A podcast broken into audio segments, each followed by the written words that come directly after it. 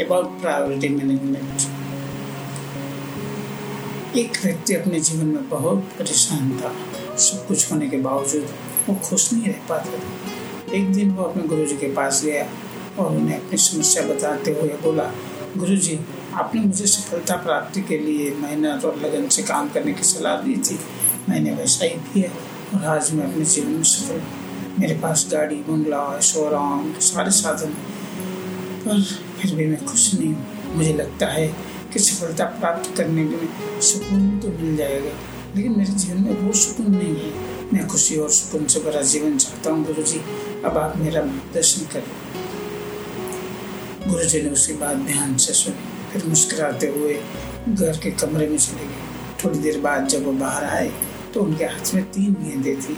एक गेंद कांच की, एक चीनी मिट्टी की और एक गेंद रबर वे गेंद उस व्यक्ति के हाथ में देकर बोले, बेटा, मैं तुम्हारी समस्या का समाधान तुम्हें बताऊँगा। लेकिन उससे पहले तुम एक छोटा सा काम कर दे। जो गेंद मैंने तुम्हें दी है उन्हें तुम्हें अपने हाथों में लेकर एक के बाद एक इस समय पर उछालते रहो कि वो समय में काम से एक गेंद हवा में ज़रूर है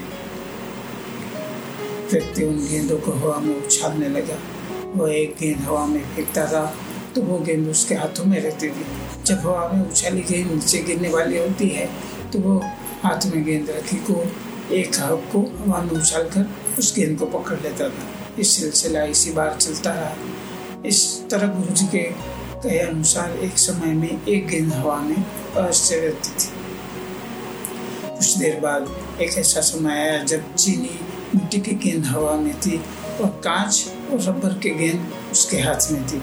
लेकिन इस बार उसका संतुलन सही नहीं बना पाया और हवा में उछली गई चीनी मिट्टी की गेंद नीचे ज़मीन पर गिरने लगी। चीनी मिट्टी की गेंद सबसे ज़्यादा कीमती थी इसलिए व्यक्ति ने सोचा, जब दो ही गेंद ज़मीन में गिरने से बचाई जा सकती है तो चीनी मिट्टी और कांच के गेंद को बचाना ज़्यादा सही है। उसने तुरंत अपने हाथों पर रबर की गेंद को नीचे गिरा दी और चीनी मिट्टी की गेंद को पकड़ लिया गेंद गिरने से वो दुखी हो गया। क्योंकि वो गुरु जी का बताया काम सही तरीके से पूरा नहीं कर पाया था। उसने जब गुरु जी को देखा तो गुरु जी ने पूछा, बेटा, तुमने रबर की गेंद को क्यों गिरा दी? चीनी मिट्टी की गेंद को क्यों नहीं गिरा दी?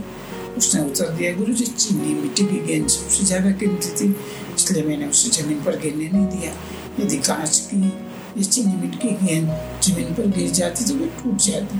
लेकिन रबर की गेंद को तो नीचे गिरने से कोई नुकसान नहीं होता।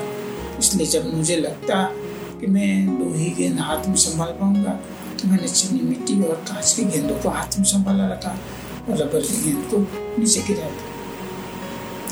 उसका उत्तर सुनकर गुरु जी बोले, बेटा, जिस समस्या का समाधान तुम मेरे पास आए थे, उसका समाधान तो तुमने खुद ही निकालना अब जरा गौर से सुनो, ये तीन गेंदे तुम्हारे जीवन की प्राथमिकताओं को दर्शाती चीनी मिट्टी का गेंद तुम और तुम्हारा परिवार। है कांच की गेंद तुम्हारी नौकरी, व्यवसाय पैसे और जीवन के आवश्यक साधन है। रबर की गेंद तो विलासता की चीज़ इसके बिना जीवन आराम से कर सकता है। जैसे महँगा मोबाइल, महँगी घड़ी और महँगे शॉप तुमने अपने जीवन में कांच और रबर की गेंद पर ज़्यादा ध्यान दिया और नौकरी, घर, गाड़ी, बंगला, सुविधा के साधन के साथ अपने महँगे शौक भी पूरे किए। लेकिन चीनी मिट्टी की गेंद यानी खुद पर अपने परिवार पर ध्यान नहीं दिया।